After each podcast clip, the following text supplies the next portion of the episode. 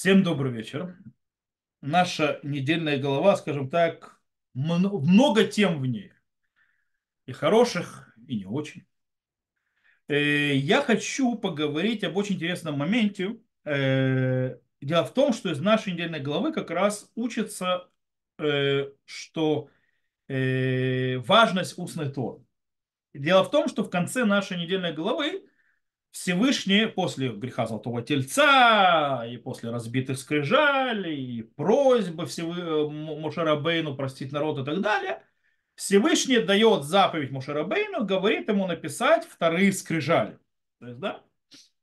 И он ему говорит так, «Воем Рашем Муше, кто влихает адварим хаэлю, ки альпи адварим хаэлю каратит итхабрит в этой И сказал Всевышний Муше, напиши эти слова, Ибо по, э, из, э, по, то есть, по, по, по этим словам, из-за этих слов я сделал союз с тобой и с Израилем.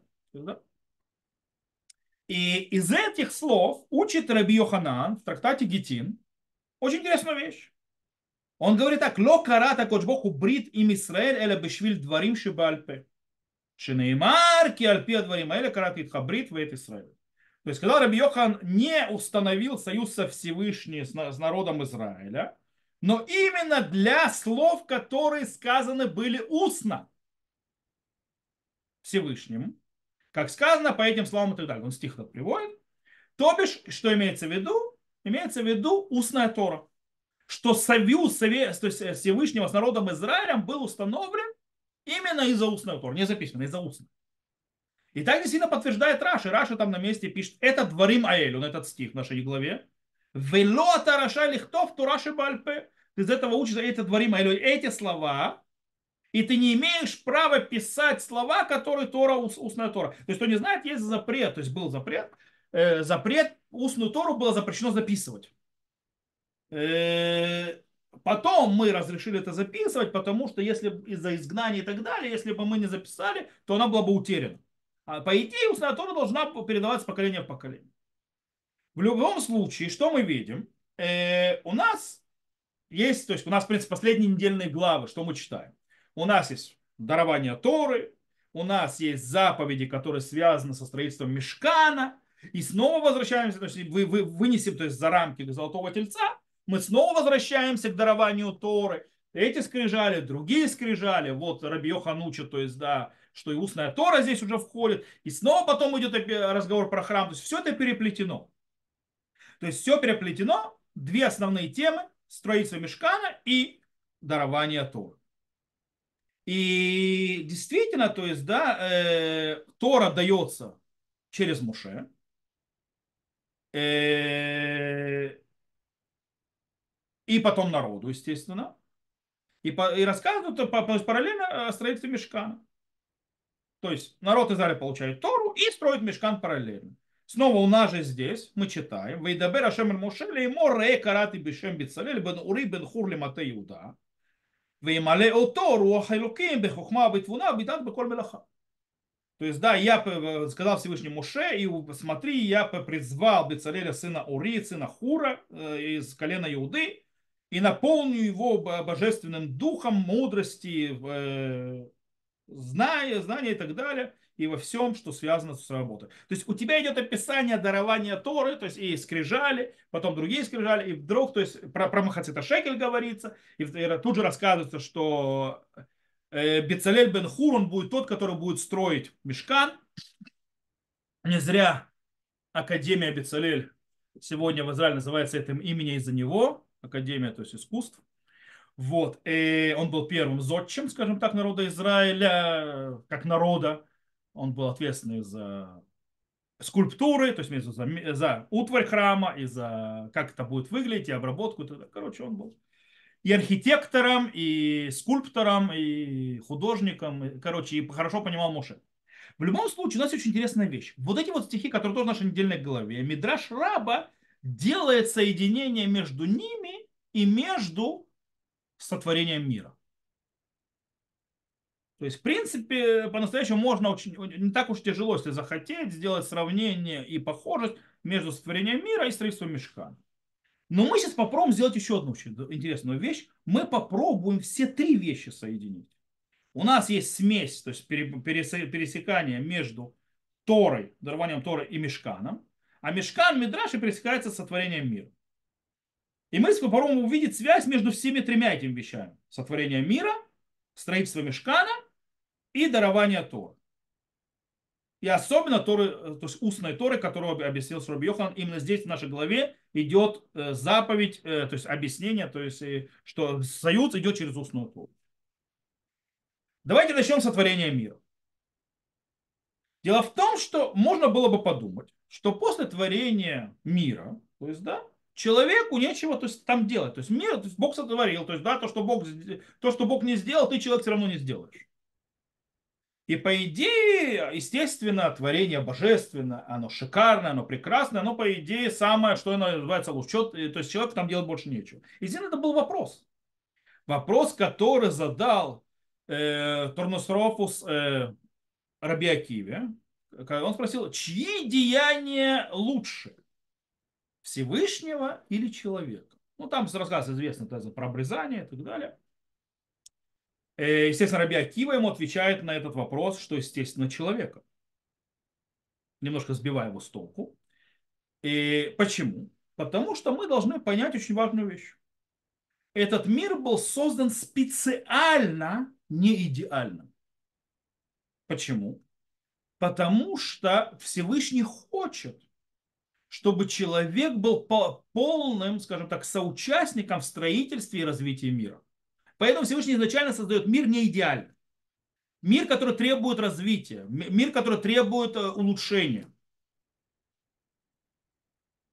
И поэтому, и это мы видим при самом создании, Всевышний предназначает человека для того, чтобы охранять этот мир и развивать этот мир. Как сказано в, э, в главе Берешит, и взял Всевышний человека, Адама, и поставил его в Ган-Эден, то есть Ган-Эдене, Леовдаву или Шумра обрабатывать их, сохранять. И понятно, что можно вам не объяснять, то есть вы все прекрасно понимаете, что мир с момента творения и до сегодняшнего дня изменился кардинально.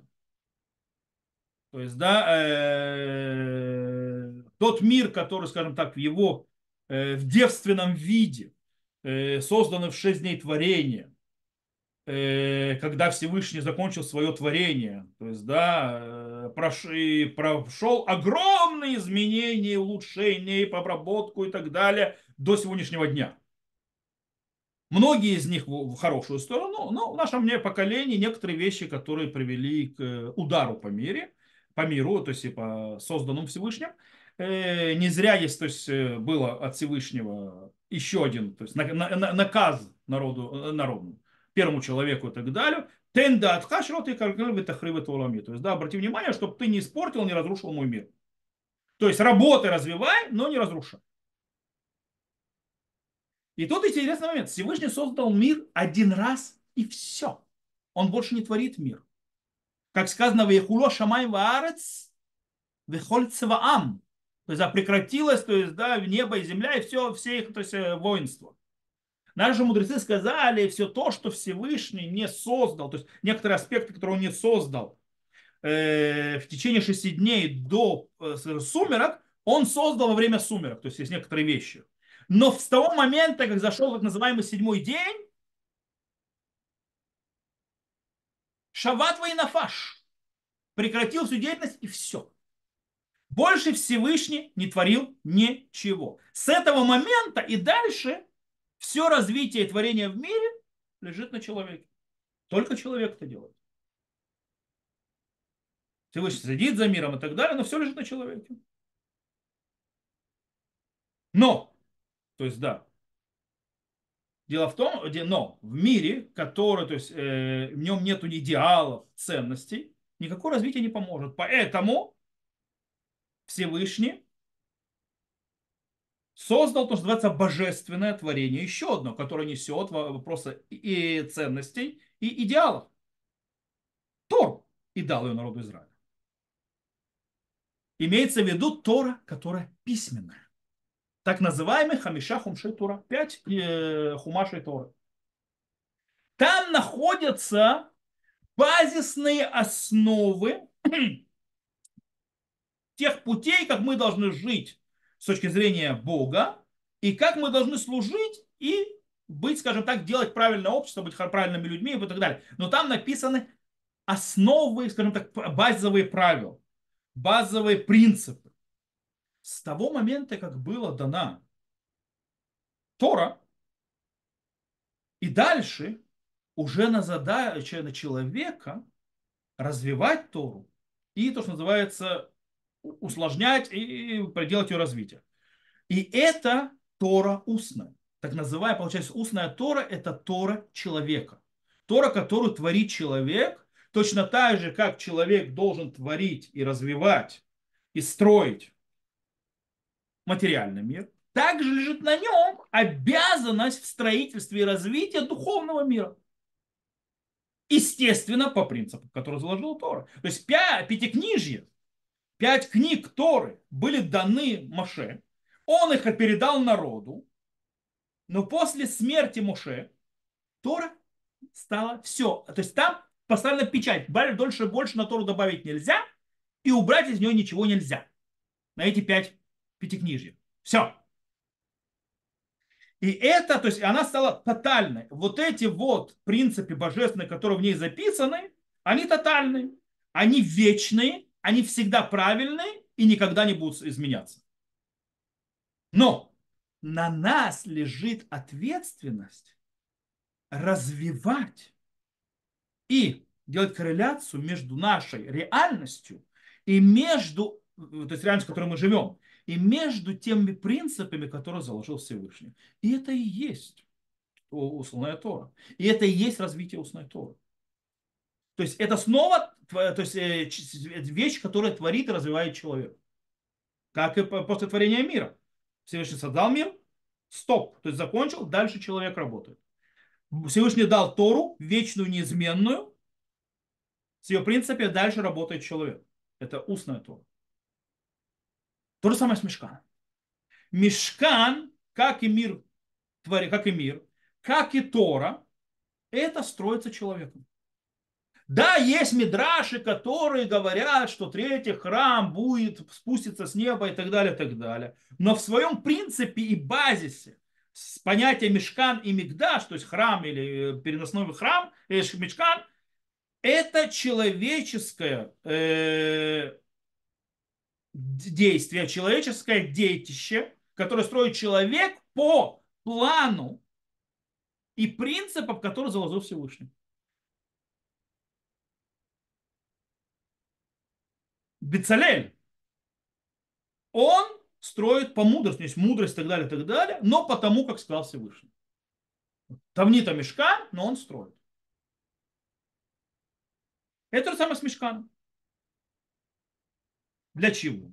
Всевышний хочет, чтобы народ Израиля построил место, которое наполнит духовным содержанием, то есть, да, для того, чтобы то есть, это развивалось в мире и влияло на мир, то есть, да, и тогда Всевышний может там обитать.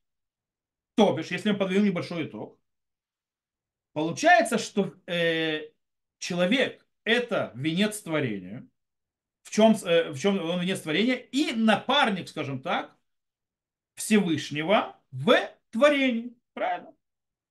Для, для чего сделан был создан мир? Для того, чтобы человечество его развивало и улучшало. Причем, как с точки зрения материальной, так и духовно. То есть то, точно так же, то есть и для этого евреи, то есть созданы, им была дана Тора, чтобы они ее учили, исполняли ее и развивали ее. И вместе с этим народ Израиля строит храм. Для чего? Для того, чтобы приблизиться ко Всевышнему, для того, чтобы обитала Шхина в этом мире. Но можем задаться вопросом. Окей, хорошо. Красиво связано все, сотворение, это, это, это. А в чем смысл вообще устной Торы? Зачем э, нам нужна устная Тора? Нам что, письменно недостаточно? Божественное творение? Почему Раби Йохан сказал, что э, союз был заключен именно для устной Торы. Из-за устной Торы был заключен, нет записано. Прежде всего, нужно понимать, в чем, в чем работа устной Торы. Прежде всего, нужно понимать, что мудрецы, наши мудрецы всех поколениях, берут письменную Тору и, то есть с ее в принципе, и вводят и вносят в ее в наш мир, который постоянно изменяется. На самой базовом, базисном уровне это найти э, галактические решения э, на технологические развития всевозможные в мире. Те, другие, третий, пятый, десятый. Например, инженер строит какую-то машину, а Равин работает с ним вместе для того, чтобы посмотреть, что, как эта машина может работать, чтобы не нарушать еврейский закон. И это уже устная Тора.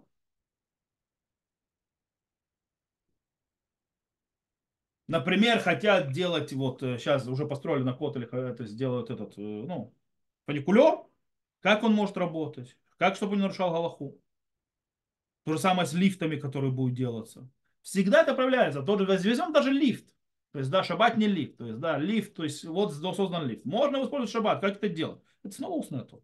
Есть принципы, которые накладываются на нашу реальность. Это самый базовый уровень. Но более того, есть также изменения социальные, э, общественные, которые происходят постоянно в нашем мире. И есть очень важное требование, то есть, да, чтобы, скажем, скажем так, что люди, скажем так, Тор, мудрецы нашего времени, живущие в каждое свое, свое поколение, давали ответ на вопросы, которые поднимаются с точки зрения еврейского закона, еврейской галахи и так далее, на всевозможные эти изменения. Происходят изменения в мире. Нужно дать ответ. Для этого есть устная Тора. Потому что она делает, что она берет те принципы, которые находятся в письменной Торе, и учит человека в каждом поколении и в каждой новой реальности, как себя вести и что делать. Это самая базисная вещь. Второе. Торок, мы сказали, помогает нам реализовать высшие божественные идеи в нашем ограниченном мире. Божественные идеи, которые записаны в письменной Торе, это идеи, это идеалы. Окей? Поэтому часто в истории написано одно, называется, а в реальности немножко по-другому. По причине того, что мы, то есть есть идеал, который мы должны который смотреть и ре, пытаться его реализовать в нашем мире. Э, таким образом, мы смотрим на эти идеалы и пытаемся разобраться, то есть как это выразится в нашем, в нашем мире. Кстати, в этом есть очень интересная вещь в этом есть очень большая важность, чтобы это было устно. Почему устно? Потому что когда мы передаем что-то устно, то, что релевантно, то, что действительно релевантно поколению, остается и укрепляется. А те, которые уже нерелевантны, то есть те, которые отмирают, то есть те, которые уже с развитием мира по божественным принципам получается, что уже не реализуются, это уже неправильно, они забываются, они уходят. Допустим, я сейчас скажу закон, заходит закон, который никто не поймет сегодня. Многие не поймут его. Сказано в Гмаре, например, будут сожжены слова Торы, но не будут даны женщинам.